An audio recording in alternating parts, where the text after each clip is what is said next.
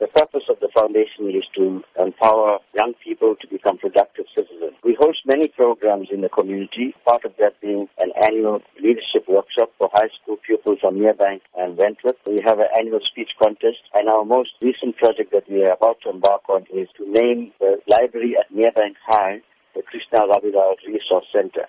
Uh, we also have a full-time staff member and an office. So in order to sustain our programs and the office, we're having this fundraising dinner and dance this Friday at the Enchanted Gardens at 6.30 p.m. What can be expected at the event? We're very excited about this fundraising project because the guest speaker that we have is Deputy Finance Minister, Mcebisi Jonas. He's a man of integrity. He has shown that he is not corrupt. He's shown that he cannot be bought.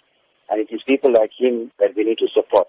So we're calling upon the communities to come and attend this function and to support the KRF, but also to support Deputy Minister Jonas because of the kind of person he is. For those who may not know of Krishna Rabilal and his place in our history, how can he be best described? Krishna Rabilal was a normal person who lived in Merebank all of his life. He was very active as a young person in the community, taking up issues of unemployment, of high grade prices, of poverty. And it was that kind of consciousness that he had that made him join the Umkhonto Wesizwe, the military wing of the ANC. And the South African Defense Force in 1981 then went into a foreign country, which is Mozambique, and blew up a house that Krishna Rabilal, together with 12 of his comrades, were living. So it was an act of brutality. Krishna Rabilal paid the ultimate sacrifice with his life so that we could be free. The foundation now hopes to honor Krishna Rabilal, but more importantly, to continue with his legacy of taking care of poor people making a difference in society.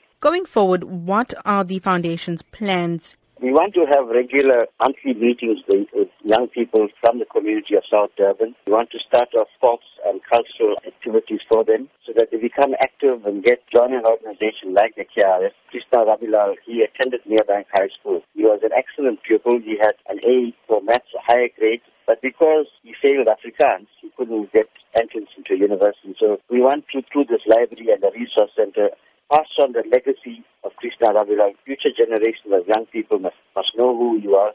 And through this process of the library, they'll be able to be educated. And hopefully some of them will want to continue his legacy and get involved in community work.